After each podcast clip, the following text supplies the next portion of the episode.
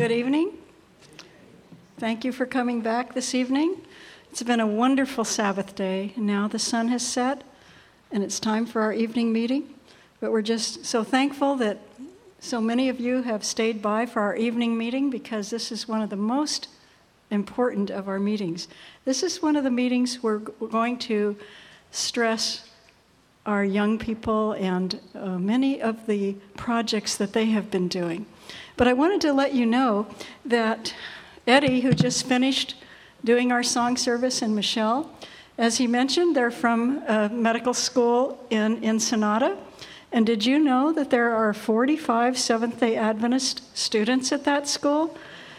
And um, about, oh, I guess about a year ago or so, I had to go down and give a talk in Tecate, Mexico, for a large group of Adventists there that were in the health field. And what am I supposed to do? I have to prepare all of my talks and give them in Spanish and things like that. I found Eddie. It's a wonderful thing to have connections around the, around the world. Mark Finley told me just this last year that we have over 8,000 medical students in schools around the world, not counting Loma Linda. Isn't that fantastic? And so, if we can get all of these students interested in doing evangelism in their own country or in their own part of the world, what a army we will have. It won't be just that we have to plan everything from here and go out there, but we're going to have an amazing army. Many of these young students ha- do not have any connection that much with the church in general. And so through ASI and through Amen, we are attempting to make some of those connections.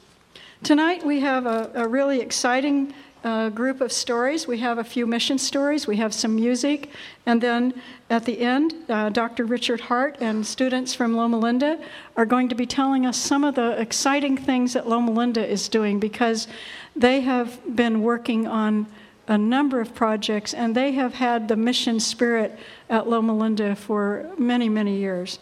So tonight we're going to start out uh, with our mission report from Brian Gallant. Well, good evening. It's a privilege to be here. I'd like to just pause and pray for a moment. Would that be okay? Let's bow our heads.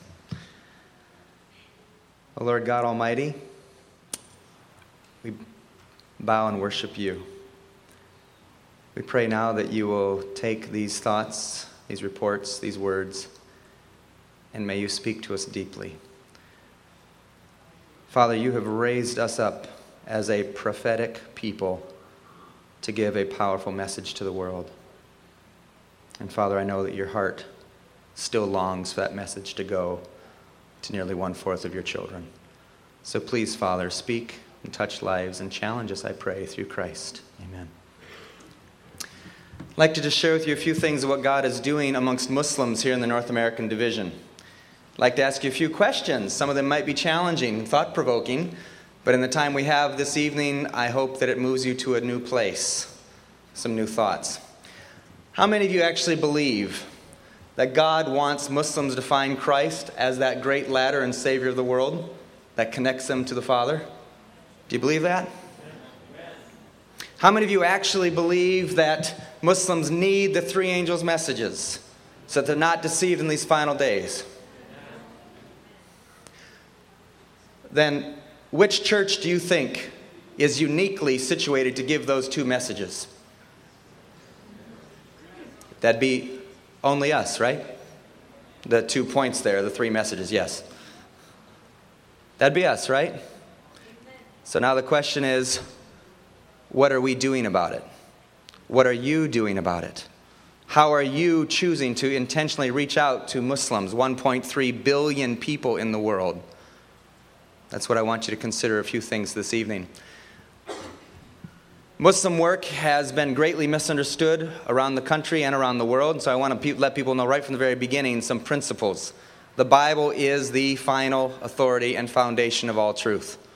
I want them to know that right from the very beginning. The work that we do across Adventist Muslim relations in the division and with the quiet hour that I represent both the work is based on the full picture of the great controversy as described in the Bible and the Spirit of Prophecy and all the Adventist teachings connected with that. And our goal is to call people, all people, into a state of conversion and being part of the final remnant when Jesus returns. That is what our purpose is in reaching out to Muslims. Would you agree with all of those things? Now, obviously, there's lots of discussion about various methods. These are things that have come from the spirit of prophecy in the Bible very quickly. God's already working. We join Him, mingle with people. We are called to actually be people that lift up truth, that recenter pieces of truth, grabbing them from wherever they happen to be, surrounded by superstition and error, and pull them into a larger framework of truth. That's what Jesus did. That's what we're called to do as well, we're told in evangelism. The Bible says to test all things, hold that which is true. And the good news is not the bad news about something else. We are called to be people of truth. A few more things, actually, when you're working with Muslims, let God be the one that guides the timing. We need to be called to stand on common truth. And Ellen White specifically says that when you go to work in areas of great prejudice, and I would suggest there's a bit of that between Christians and Muslims for a few centuries, she says actually do not stand on distinctive beliefs, but agree in every possible way that you can build a relationship and then allow for God to guide those things. Don't be there to satisfy theological curiosity, and do not be argumentative, which is a challenge because both Muslims and Adventists love to argue. So these are things we've been told to do. Now, I realize Islam is a very complex issue, and I'm using our time going forward. I believe our method, message should be different than any other group.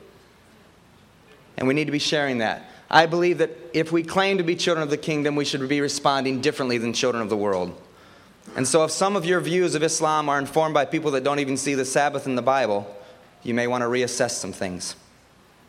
When we look at Muslims, we should come away with a different understanding because we have a different picture of the Bible as well. Something to consider. Everything I'm about to say in these things, and I do training programs around the country, is biblically sound, though it is very uncommon. I'll give you a simple example. You're all very intelligent people. How many of you think I'm crazy if I say that's true? Good. We have some sharp computer people. Those of you who thought I was crazy, sorry, I'm an un- unemployed mathematics teacher. But the reality is, 3 in base 10, which you're used to, is what you're aware of all the time. 1 1 in base 2 actually is numerically equivalent to 3. But if you thought it said 3 equals 11, you're thinking I'm crazy and that's why I don't teach math anymore. But the truth is, a lot of the contradictions that people see between Islam and other things, it may very well be that they're looking at different worldviews and we need to go a lot deeper. And so, what looks like a superficial contradiction may not be actually at all. We need to be a people of integrity. Everything we say should be biblically sound and defensible. We don't need to be quoting and responding to the various polemic arguments, and we need to be following the spirit of prophecy principles that we have as a people. So, in light of all those things, let me share with you some things that God has been doing. I recently had a conversation in Atlanta with some Muslim leaders. They happened to ask me what I did, and I shared that I try to bridge the gap between Muslims and Adventists, calling them both deeper in their faith in preparation for the return of Jesus Christ. They looked at me and said, That's great. What's an Adventist? Now, those of you in Loma Linda, the Muslims might know a lot about Adventists, but the rest of the world doesn't. They looked at me and said, What's an Adventist? And normally I might have said, We don't eat pork, we don't drink alcohol, and that's already building a huge bridge. But that day, God impressed me to share four distinctive beliefs of our, our, belief, our church the state of the dead, the Sabbath, the sanctuary message, and the vindication of God's character, and the three angels' messages and the call to be ready for the return of Jesus. Only I didn't share that from the Bible. I shared it from with a Quranic worldview that they could understand and resonate with. It opened up two and a half hours of more Bible questions, more and more, saying, What, about, what do we do? How do we be ready for these things? We never knew you guys existed. And then he asked me a question. He said, One of our writers has told us in the last days that there would rise up a group of people that would call the world to the essence of true faith, and that we should join with them. And then he looked at me and he said, Could Seventh day Adventists be that group? Now, here's some questions to consider Should we? Are we? Do Muslims actually know it? Or do we sound just like the average evangelical? Or do we sound like maybe other major speakers that see nothing but evil within Islam and there'd be no relationship to even bother seeing the good? These are some serious questions. God is doing some exciting things in Atlanta. We have a small group of people that are reaching out, Adventists and Muslims together, even studying together. We've been recently been doing health expos for Muslims in Muslim neighborhoods. We have invitations to go to mosques. We were just invited to go to the Islamic Society of North America, which is a yearly gathering of 30 to 40,000 Muslims, where we had the chance to do a health expo right there for them. God was doing some fantastic things. And the conversations and the relationships that were built throughout that conversation and the time there opening their mind as well and opening the Adventist minds to the possibilities of what we offer to them as a people. Just a few pictures here. Taking the health education resources, eight natural steps similar to the New Start idea, and adjusting them so that they would not be immediately offensive to Muslims, any of the particular items like that. And building relationships and watching God break down walls. I'd like to challenge you that as we have the invitation possibly to go back again at Washington, D.C. on July 4th. If you'd like to be immersed in a world of 40,000 Muslims, get in contact with me. Be part of it as well. There are, they, they have a magazine that goes around the country. Notice what it says here. Adventists who eschew alcohol, focus on providing social services and education, have a clear concept of monotheism. We do worship one God. The Bible does say that and promote traditional family values have much in common with Muslims. This is a Muslim article, the largest Muslim organization in the country. The Adventists who came out strongly for Muslim and Arab civil rights in post 911 America have built major institutions to serve the sick and diseases. At the same time, however, their concern is to see that individual and social wellness should also promote the spiritual aspect of health and well being. Their health projects overseas, most of them in countries with large Muslim populations, and it carries on. Muslims are talking about you in a positive light. Are you talking about them in a positive light? Have you learned ways to build relationships? Have you learned common truths following the spirit of prophecy principles so that you can actually connect as a fellow spiritual person and build a relationship that might affect their eternal life? These are some serious questions for us to wrestle with. So I'm calling you to please be a part of God's call to 1.3 billion people that in many ways we've somewhat ignored. And since 911, they are the people that people love to hate. Fear and misunderstanding and prejudice are blocking deep, genuine relationships. And there's a work that we can do here. Ellen White talks about how God brings immigrants to our country that we may reach them and touch the world. Saudi Arabia sends 50,000 students to the United States of America every year to study. What are we doing to reach out to them? They haven't come only for an education, they're witnessing as well. And in the medical profession, you rub shoulders with Muslims all the time. So I'd like to encourage you to prayerfully consider maybe learning some more, talking with me, having a training program for your medical institution and for groups of people. There are so many built in bridges and wonderful opportunities to connect heart to heart with Muslims. And we have a powerful message. They need to know that in Christ there is assurance of salvation. And they need to be saved from the deception of these final days. And only we can give that message. So join with me in being a part of that.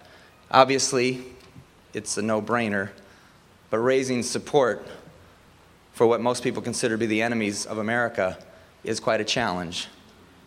And yet I'm being more and more convinced that the fact that our country did not go into economic insolvency recently may be the, grace and the mercy of God for us to do a lot more specifically to reach out to people that we've been ignoring. So join with me in a very tangible way in being a blessing, supporting this work around the North American Division, supporting the work in Detroit, the work in Atlanta, in New York, in Toronto, and work all around the world so that we can share this end time message with God's children that haven't heard it yet. Every time I speak, I'm looking for three types of people. Some of you, maybe all three. The first person is just someone that needs to have the misinformation fixed and changed and educated by a biblical, great controversy worldview. The second person is maybe someone that wants to say, Yes, Brian, I'm willing to go and serve this group of people that we have not been reaching out to openly. I'd love to talk more with you. I'll be here tonight. I leave, unfortunately, early in the morning. And the third group of people in this very room right here are people that can say, I want to see Jesus return. I want to see the gospel go to the people that have yet to hear a clear representation of the character of God. I want to put the resources that God has made me a steward of to the work of finishing this work. So, those are the three people I just encourage you, please join me in doing something that maybe you've never thought of. Come and talk with me. I'll be at the Quiet Hour booth after this meeting, and I'll stay as long as you need. God is doing some exciting things. Let's join with Him.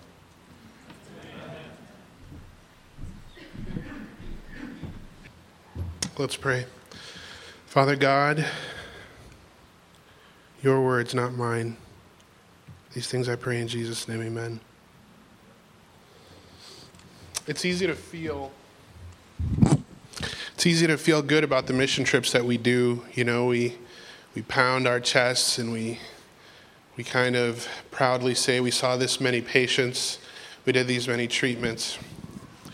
But I would I would um, challenge us to, to think maybe we need to feel a little bit bad.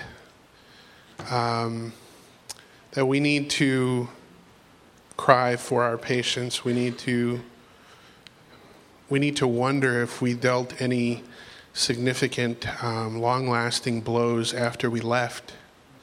That we weren't around to manage the M and the complications that we leave behind. Um, I'm talking, of course, about short term medical missionary work, but I'll tell you what, um, that's just a little, little nugget, um, something to think about.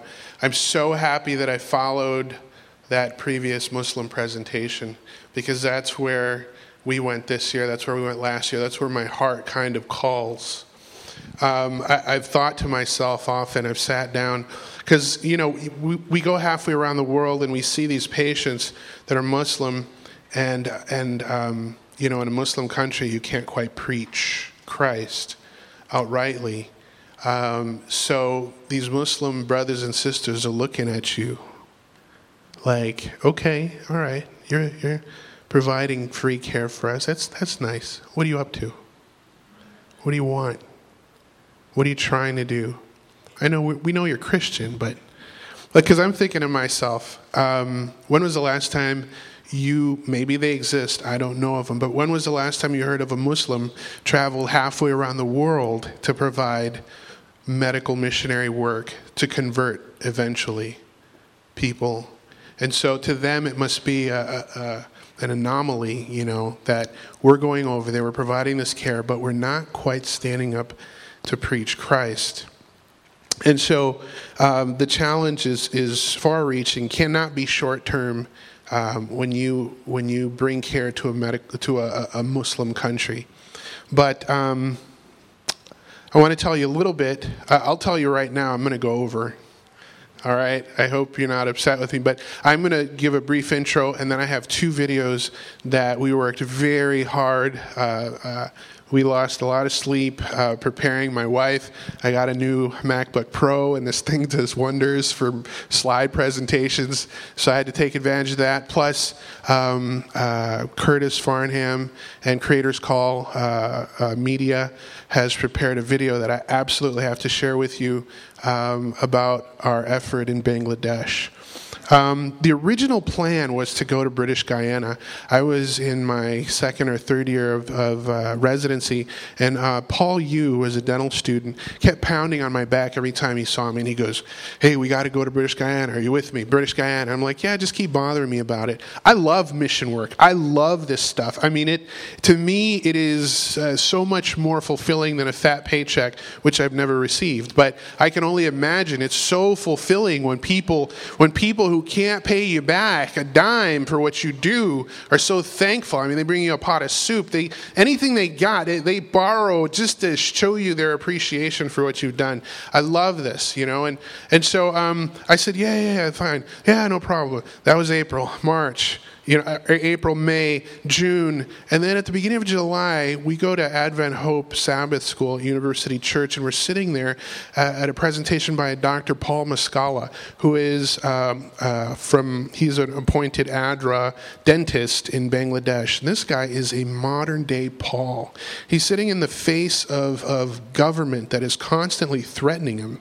Um, because you know, when he when he feels the heat from the government that's coming down on him for baptizing individuals, he backs off immediately and he starts, This is a health expo, health, health. And all of a sudden he feels the oppressors back off.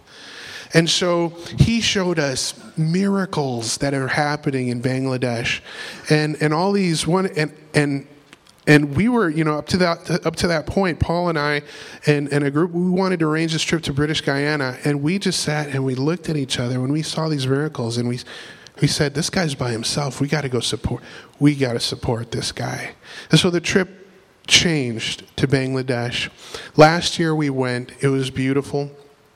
This year, we went back, um, and there's something to be said about consistency. Same spot, same middle of nowhere, and we're starting to see glimpses. We're start in, in just one week every time we go. Um, this is a brief synopsis of our trip about a month and a half ago. Time constraints do not allow us to see the other video, but I, um, and I apologize for that. Um, but I encourage you to look it up on YouTube. It would be under Bangladesh 2008 promotion or promo video. Um, we feel like we've started something uh, in Bangladesh, and um, some of it has to do with the inspiration that we receive at Amen Conference, those who went uh, last year and this year. So um, pray for us, and um, you know we expect to see big things um, in the 1040 window. Um, thank you. We so wish we could give everybody an hour to tell your experiences. The experiences this weekend have been just fantastic. You know, one of the things that I, I just came back from another meeting, the APHA, I'm sure a few of you may have gone to that down in San Diego. And I accidentally, really truly accidentally, dropped in on a um, session about missions that I just thought was another medical group mission thing.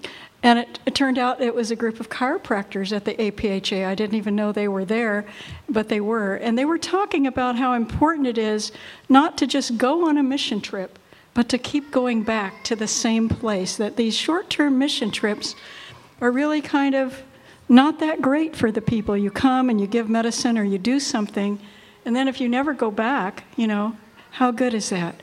So I think that to be involved with a mission trip where you do have a purpose and you continue to go back, even if it's twice a year or once a year, the people can kind of count on somebody cares and is going to come back.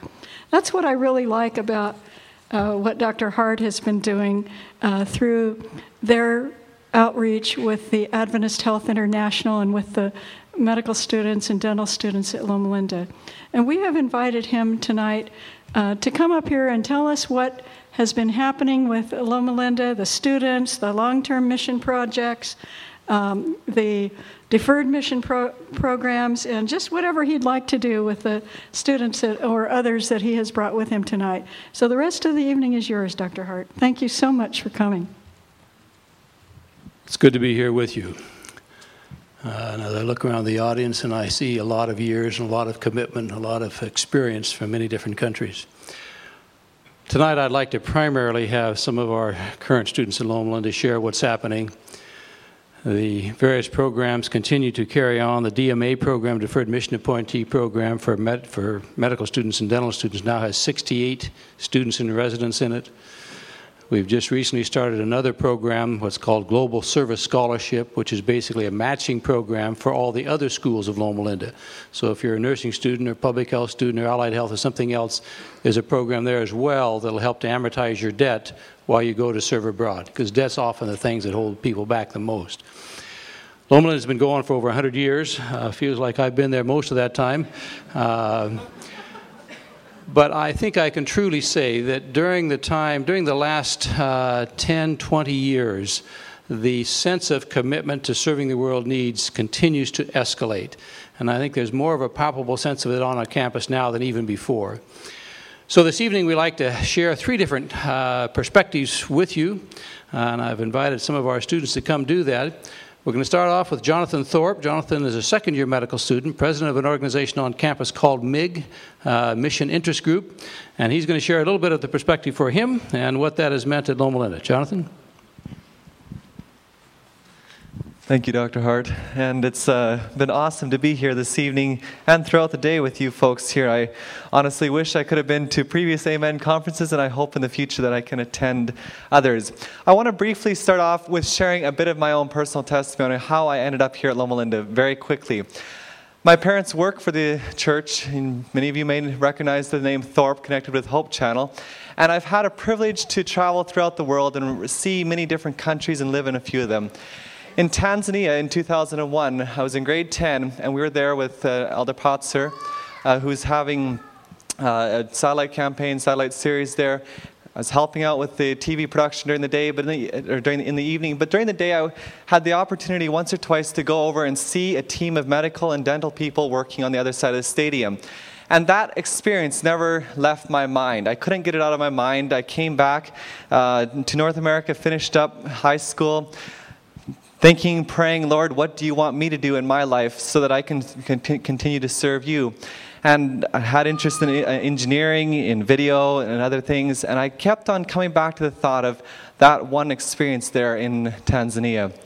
Started at CUC, and uh, in my third year, started the application process to a couple different schools, one being University of Alberta in uh, Canada, where I'm from, and Loma Linda University. And I said, Lord, let me be accepted at the one you want me to go to. Well, the good Lord opens up doors in more ways than you can expect because I was ex- accepted at both. And I was like, Lord, you can't do this to me because I, I, I, was, I asked you specifically to close one door, and open the other one because I mean, it's a difference of about $80,000 to go to Canada, go to school, and of course, you can pay off debts a lot faster and get overseas and serve in that capacity. Well, both doors opened, and I ended up coming down for a weekend, visited some of my friends, and my dad was in on a trip, and I remember to this day where I was on the campus green there, just near the Good Samaritan Chapel uh, statue.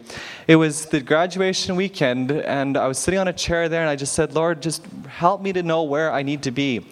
I came back after the weekend and I got back home and I opened the mail Sunday night and I found a letter from U of A said you have to have $1,000 the next night by Monday night, 5 o'clock, to confirm your seat. I'm like, oh my goodness, I wanted another at least two or three weeks to make up my mind. Well, that wasn't going to be the case.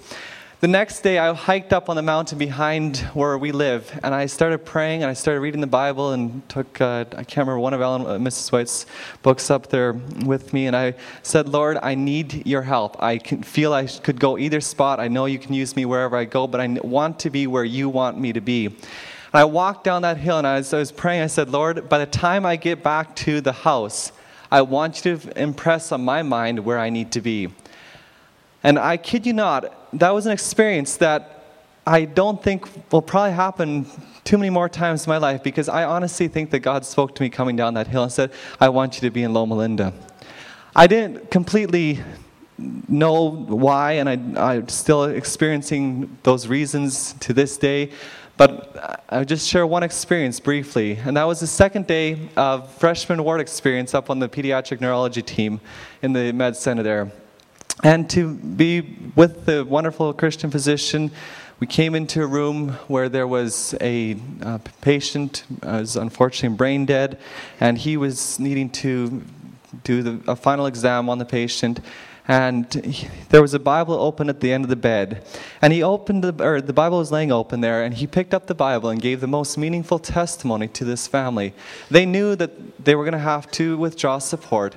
And it was being, when I saw that testimony, a physician actually picking up the Bible, sharing text, having prayer with the family, I said, I've made the right decision. I went home and called my dad, and dad, I said, it's worth every penny of the $80,000 or whatever it is to come to this school.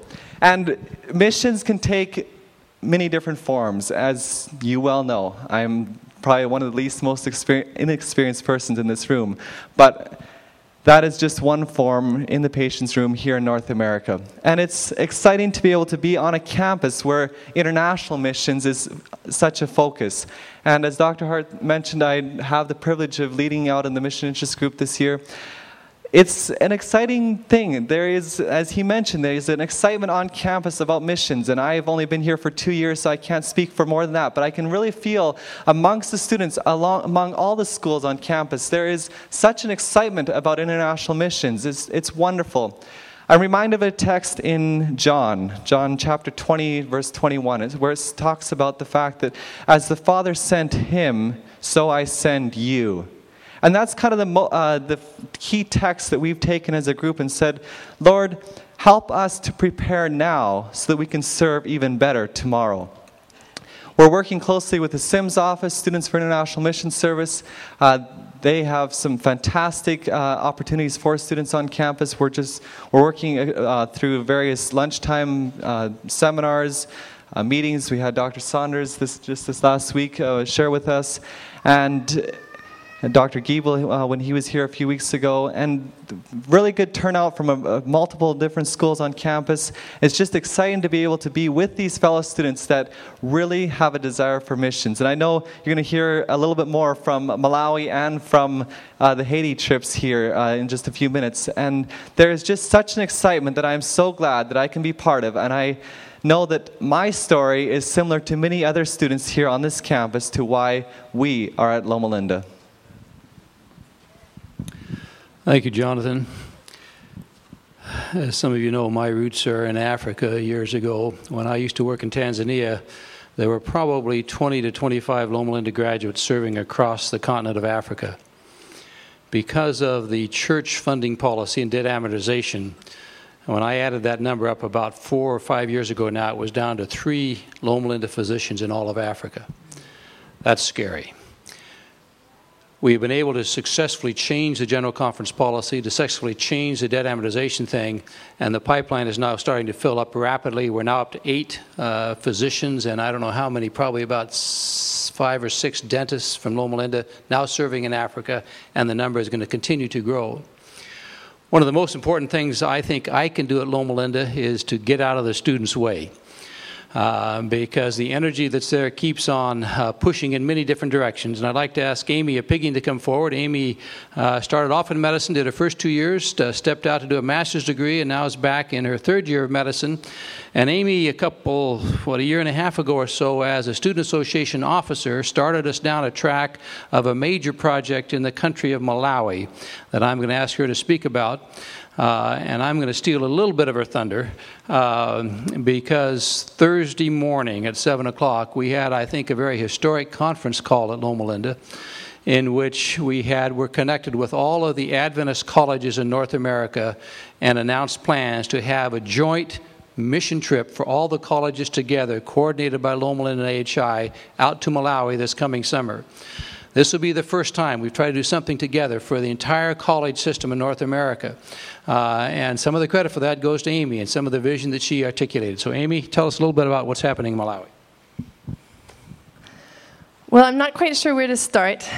You know how you get along in a project and it's like it seems that it's so far along that you can't remember the beginnings.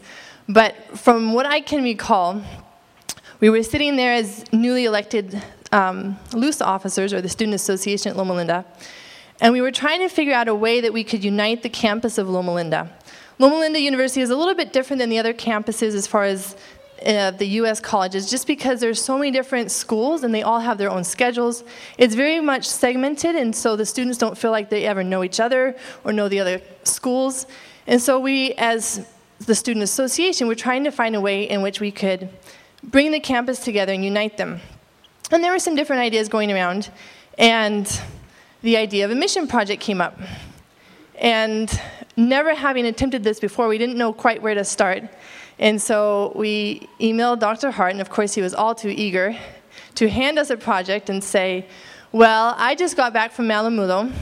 The hospital is in trouble, they're going through some financial struggles, and um, I'm not quite sure what to do about it, so I'll just give it to you students and you figure out what you want to do and we'll try to pick up the pieces. so we, from there, um, we just kind of started throwing everything at it. You know, like when you're not experienced, you don't know what to do, so you just do everything, and you just try to make up for your lack of experience with energy. So that's what we did. and we started doing fundraisers and letters and anything that anybody came up with, we, we did. Some were failures and some were successes, um, but all in all, we saw more and more students getting together and being interested in helping out with mission projects. And it was very unique because I don't think any other campus could do this as far as Adventist colleges in the US. But because Loma Linda has like the public health school and the dental school and the medical school and the pharmacy, they each have their own unique talents that they could pull together and together work on different projects like writing grants. We had a group to come together to write grants, and because that they were all from different angles and had different perspectives on things, they put together, you know, a beautiful letter of inquiry that we've been using to send out to the different um, foundations that can fund projects at Malamulo. So from there, we went to a, I guess you could say like a convention between all the student associations of the U.S. Adventist colleges. It's called AIA. Used to be quite active, and it's um, kind of dropped in activity over the last maybe 15, 20 years. And wouldn't you know, but we get there at the conference, and they were looking for a way to unite all the Adventist colleges. And we thought, hmm, this sounds familiar. That's just what we were trying to do at Loma Linda University. And um, while we were there, one of the SA officers at Southern came up with the idea well, why don't we do a mission project? And that will unite all the schools. So they kind of started bouncing around a few ideas, and then they heard that Loma Linda had been running a missions project. And so they came to us asking us, hey, would you be willing to present the project and see if it's something that the colleges want to do? So at the very last meeting, all of the SA officers for all the colleges were there.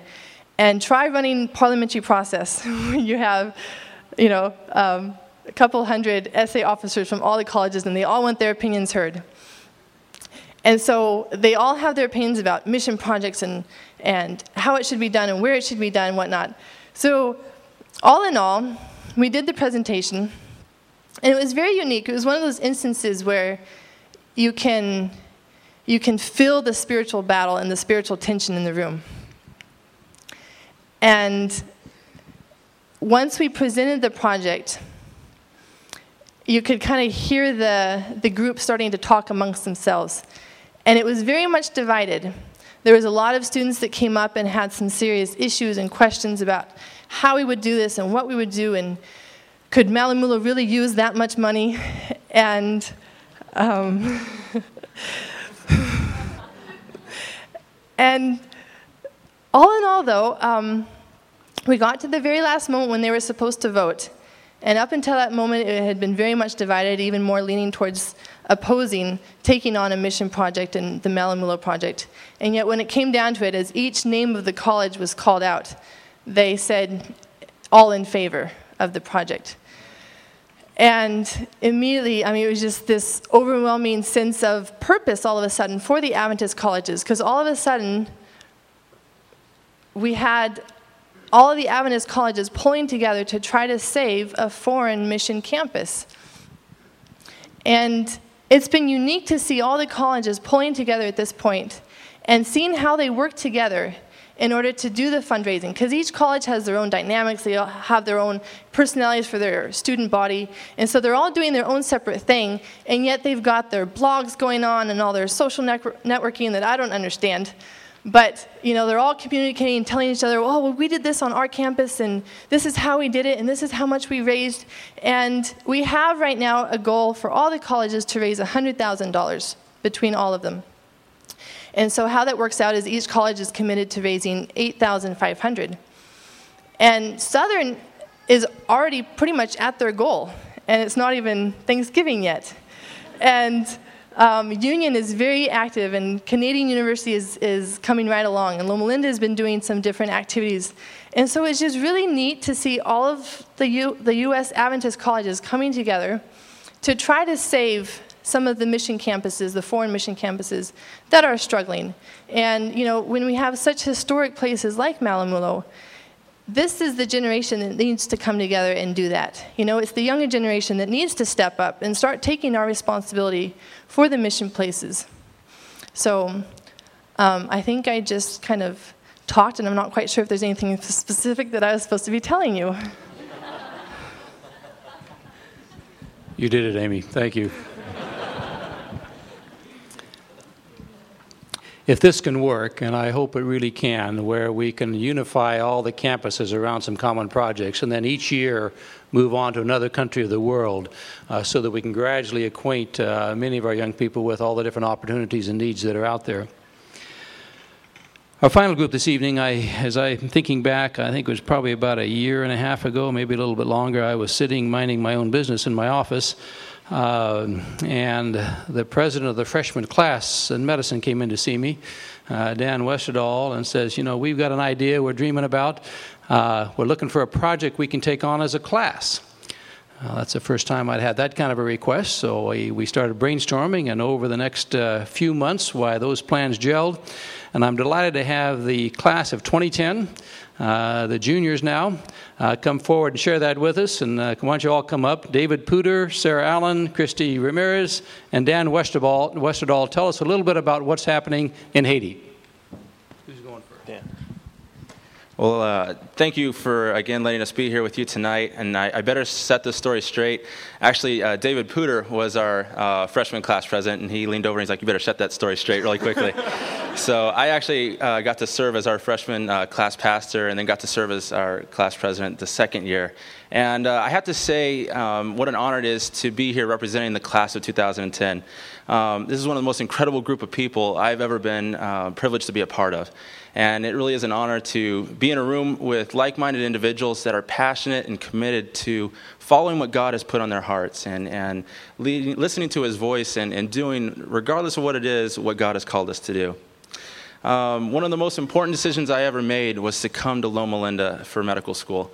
Um, I will never regret this decision ever in my life because I've been changed by the group of people that I've met.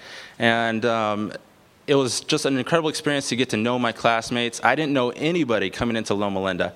And uh, when I came to school here, I found just an incredible group of people that had a real passion for the Lord and a passion for doing what God has called them to do. And so, uh, as we navigated that first year of medicine, we, we came to the end of our first year, and many of our classmates went out overseas to many different places. And uh, as David uh, and I both have a privilege of working at, from an officer standpoint, as the class members came back, they started staring, sharing their stories from overseas. And we said, you know what, we've got to do something. We have had these incredible experiences. We as a class have got to come together and do something that unites us, that makes a difference somewhere, because there's so many spots overseas that could really use our help. And uh, everyone wanted to throw in their ideas, and we started praying about where it is that we should get involved.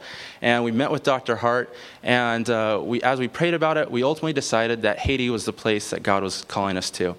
And uh, as we talked, we, we decided that we wanted a class project that would accomplish three major things. The first goal of our class project would be it'd be a project that you would unite our class around service. God has called each one of us to service. And um, we wanted to have something that would unite us as a class long term, not only while we're there at Loma Linda, but throughout our careers, all over the world that we go, all over the states that we may practice, something that would keep us united around the purpose of why we went into medicine was to serve our fellow human being we had over 100 classmates sign up to be a part of this project. Um, and they, they signed their name, they committed to actively be a part of it uh, and raising funds for this class project. And so it was exciting to see over 100 people come united together around one goal. The second thing that we wanted to do was expose as many classmates as possible to missions. Because as you know, missions is contagious. When you get out there and you experience the mission field, you come back with passion and fire and commitment to do something. You see a bigger picture of what God has called us to do. And so, uh, a goal for our class was to get as many of our classmates exposed to missions as possible we are doing that by setting up a fourth year elective. Um, as we go into our fourth year of medicine, we have elective periods, and, uh, and we're looking to basically have two members of our class on a continual basis in the hospital in Haiti. We've already taken a short term mission trip over there. You're going to hear about that from a couple of our classmates. But we are committed to um, staying with this, this project, getting as many of our classmates exposed to missions as possible, and hopefully uh, throughout our careers be able to go back to this mission hospital in Haiti and make a difference there. The third thing that we wanted to do with our project was to allow God to do what only God can do. We serve an amazing God. We serve a powerful God. And when you are willing to come and give your time, your energy, and you, your, your talents to Him, He will do amazing things for you. So we decided as a class that we would set a goal of $100,000, that we would establish an endowment for this hospital. Um, so we'll raise $100,000 while we're in med school, and that will establish a fund that we can continue to contribute to throughout our careers to make this hospital uh, not only a, a place for mission work, but a place that will transform to train other people that live there, that are close by, to train other missionaries to go to other places, to help this hospital become the life transforming center that it was first called to be. And so it's exciting to see what God is doing there. We're already over a third of our way there. A little over $30,000 have been raised, and uh, we're excited about what God's going to do. We know that He's going to do amazing things, and uh, it's just, it's exciting to be a part of it. I want to introduce you to a few of my classmates and let them share their stories with you because each one of us has been transformed in different and powerful ways through missions. And I want to let Christine share her story. Okay, I'm just going to talk to you briefly about what we did in Haiti this summer. Um, about 20 of us went down with some friends and family members, including a vascular surgeon, ophthalmologist, anesthesiologist, and um, a student from the School of Public Health. Um, while we were there, we did a needs assessment. Uh, it was exhaustive, it was intense, and it was very eye opening. Um, we also worked with, we did some painting, we did some building, we ran an ophthalmology clinic, which was very successful. We saw a lot of patients. Um, and one of the one of the best stories I think that we got out of the trip was the story of a little girl. Um, her name was Dejulina. She came into the clinic, and all of a sudden it was like a light bulb went on in the room. You know, this girl was just the most bubbly, smiley, giggly. She would run up to you and like grab your legs and just want to hug and play with balloons, and it was amazing. And but one of the most unique things about Dejulina was that as she was laughing, she was also crying. She was born with a nasolacrimal duct uh, obstruction, and luckily we had an ophthalmologist with us who was able to take care of that, you know, relatively quickly. And it was just seeing Dejulina be able to laugh without crying just reminded me of in the Bible one of God's promises that's always just been really powerful to me in that He promised to wipe all the tears from our eyes, you know. And it just I just always thought that that was one of the best examples of God's love for us, and just a, a reminder to me that that's our mission here is to wipe the tears from from the eyes of those who are suffering. So. Hi, my name is David. Um, it was actually my third trip this summer to Haiti, and um, I got to see some. Dr. Nelson again showed up. Um, Dr. Scott Nelson is an orthopedic surgeon um, who, who goes into Haiti, and I've had the privilege of going with him a couple times. But um, this summer, uh, I had the privilege of going into surgery with actually uh, Dean Hadley. Um, it's great to have the leadership of your medical school come. Actually, Dr. Hart came too. Um, Dr. Hadley came, you know, and participated, and he was out there leading the charge on picking up trash. And um, yeah, believe it, he was actually, yeah. Um, and and one one night we were sitting down, and and I asked him, you know, like what he saw as some of the goals of um, being a medical student at Loma Linda are. Like, what should we get out of being a student? And it really uh, surprised me because if you know Dr. Hadley, he's always showing his pictures um, he's really funny and, and everyone laughs. But actually, you know, what he said was, you know, I hope that someday you can pray with your patient. And it really struck me because I had, you know, I hadn't really thought about seriously incorporating that into my, um, into my uh, walk, you know, into my seeing patients. And um, it was, uh, it was just this year. I'm, you know, third year. I had a patient, he came in with new onset diabetes and, you know, totally dehydrated. I was taking the review of systems, found out that this guy had insomnia for the last 40 years, and he had been sleeping about two hours a night.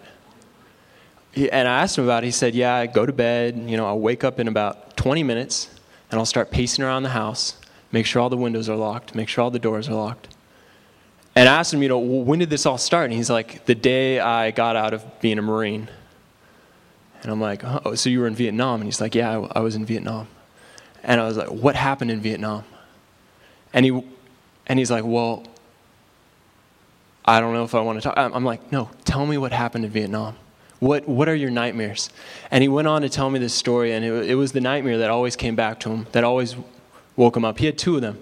And one of them was he was in a tunnel, and, and there was this 12 year old kid, and he was you know, Vietnamese boy, and he was trying to get the kid out, and the kid raised a gun at him and he shot him. And so he had this extreme guilt um, that he had killed this kid, you know? And for the last 40 years of his life, he had been an alcoholic. 10 years um, prior, he had got separated from his wife. And a lot of these things, you know, are spiritual problems that emanate from a spiritual problem. And the spiritual problem is, is of forgiveness, you know, is understanding God's forgiveness. Maybe it's, uh, maybe it's a lie that was put in um, into his mind. Um, or maybe it was him not being able to forgive someone.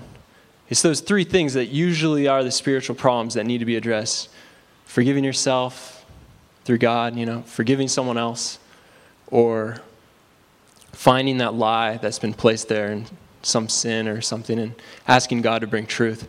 And so I'm like, well, do you want to pray about it? And he's like, do you think that'll help? And I'm like, yeah, I think so. Do you? And, and so I, I sat down with them and I prayed with them. I'm like, God, you know, I just pray um, that, you would, that you would show this man your true forgiveness that you would transform his, his heart and his mind. And I'd pray that you'd meet him with this experience, that you would, that you would take the, the, the bondage that has been on this man and that you would just lift it off of him with your power, and that you would just take the chains and just destroy it from this day and anything that came as a consequence of this. And that you would replace your truth in this man's life. And afterwards, he's like, I feel like this weight just lifted off of me. Amen. And I had never prayed with a patient before, and I was like, this is awesome. And he's like, wait, I have one more story. And so I won't, I won't tell you that one. But similar thing, you know, like God addressed it. And the next day I show up, and I'm like, how did you sleep? You know, I don't care about his diabetes. and he's like, I've never slept like that in my life. And, and I saw him for a whole week as we were trying to get his diabetes under control, and every day he was sleeping. Every day. Every time, even the afternoon, I would walk in, I'd wake him up from a slumber. and I even call, I called him a couple weeks ago, good continuity of care, you know. He gave me his phone number. And um, that's another thing they teach us here at Loma Linda. And, uh, and you know, he's like, I, I sleep six hours a night, and I'm not tired during the day. And you know what? I'm going to try to reestablish a relationship with my wife. You know, and I really think that, you know, this is, this is back here at home and, and we're talking about missions up here, but, but I wouldn't have this kind of heart if, if I hadn't experienced what I experienced over in Haiti. Um, if, I, if I didn't have mentors like Dr. Hadley, Dr. Scott Nelson in my life, inspiring me and um, it's, it's great to see um, a lot of people here and hear your stories and to get inspired also. So thank you. And now I'm going to turn over to Sarah. All right. Um, like David, the Haiti trip impacted me a lot personally as well. Um, after my freshman year, I spent about a month over in Cameroon, and I saw the Adventist hospital and the state it was in, and it really surprised me to see the lack of um, equipment and supplies and resources they had. Uh, for instance, there was one patient who had been there for several months already that the doctor knew had tuberculosis, but because the hospital didn't have an x ray machine, they couldn't diagnose him with it officially to get the free medication for it. And seeing that kind of a situation really kind of when I came home, I just didn't really know what to do. I felt helpless. I wanted to do something to help this hospital, but all alone, I didn't really know where to go with that. And talking with my classmates, and when we started talking about taking on a hospital and really transforming it, I knew exactly how that was going to transform the lives of the people there.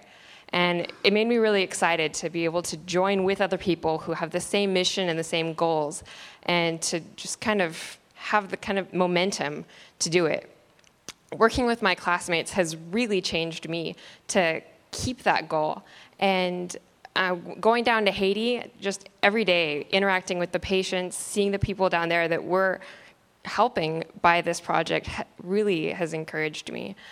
Um, I had something else that I was going to say, but I totally forgot. But basically, this has been really um, encouraging for me personally. Also, coming back afterwards, we've been um, getting things together for the project, helping it um, some continuity with it. We have a list of long list of things that they need, and Christine and I have been running around trying to find the things that they need. I've never thought about where to find an ultrasound machine or autoclave and things like that before, but this experience has helped me to kind of get the skills I need for future when I want to go overseas and work in a hospital. And I hope that through this, our classmates can go to different hospitals, especially the hospital in Haiti, and keep it going on, and also different hospitals all over the world so that we can kind of learn from this and sh- use our skills for the future. So it's, it's hard to capture all that's going on in Haiti and with our class in only a few minutes, but um, as Sarah was sharing, there's some big needs at the hospital that we're still trying to work on. So the autoclave and the ultrasound machine, if you know any contacts or any available, let us know. But uh, we're working on it together. We've had incredible support through Dr. Hart, and uh, a few weekends ago we were at Oakland Fellowship where we made some excellent contacts with uh, Mr. Daly, and all these pieces are starting to come together for this hospital in Haiti. And I see this place, uh, this hospital in Haiti, being a place where our classmates can go long term, where we can have different physicians and all sorts of specialties be able to go there and share their talents and their gifts. It's about the body of Christ coming together. Each one of us has a set of talents, each one of us has a set of gifts and abilities, and it's only as we work together that we're able to fully um, exemplify who Christ is and, and the love that he has for his people. So I just wanted to thank all of you for um, the hard work that you've done um, to go overseas to inspire us as, as the next generation of physicians coming out there. Your stories, um, your experience, your wisdom, um, it excites us. It empowers us to say, you know, we can carry the torch for you. We can pick up where you have, have taken it thus far and, and try to take it a little bit further. And so, you know, it's as us we as we join together that I think God is really going to help finish the work through us. And so I just want to thank you and encourage you. Um, we as a class um, have more information at www.lluhaitiproject.org. If you're interested, www.lluhaitiproject.org. You can see videos. You can come up and visit with us afterwards. We'd love to share with you a little bit about what our class is doing there. And uh, may we just continue to work together to carry out God's work.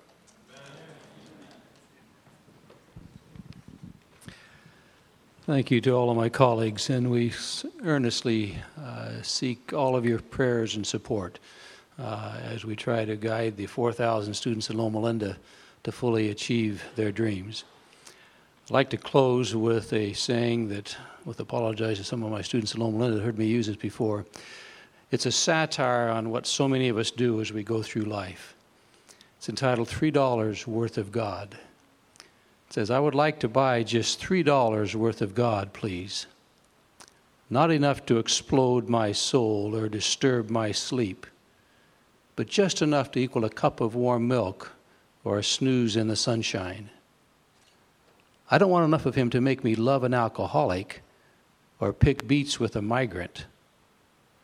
I want ecstasy, not transformation. I want the warmth of the womb not a new birth. I want a pound of the eternal in a paper sack. I would like to buy just $3 worth of God, please. My prayer this evening is that we indeed will grab all we can get and engage the world until He comes. Thank you.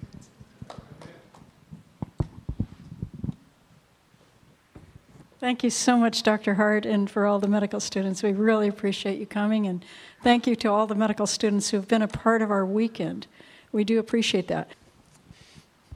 As far as possible, let's kneel for our benediction. Father in heaven, we are inspired as we see so many people, young people, and people of all ages who are committed to serving you here on this earth. And yet we realize that the task is beyond any of our own abilities.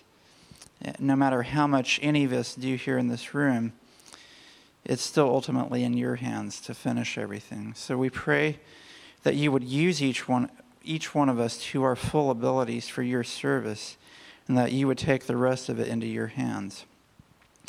And I thank you for what we were reminded of from Dr. Hart especially the point about, I pray that we would not just buy $3 worth of God, that all of us would think about that more carefully in our own lives, that we would have a full experience with God each day so that we can share Him in our practices and our workplaces.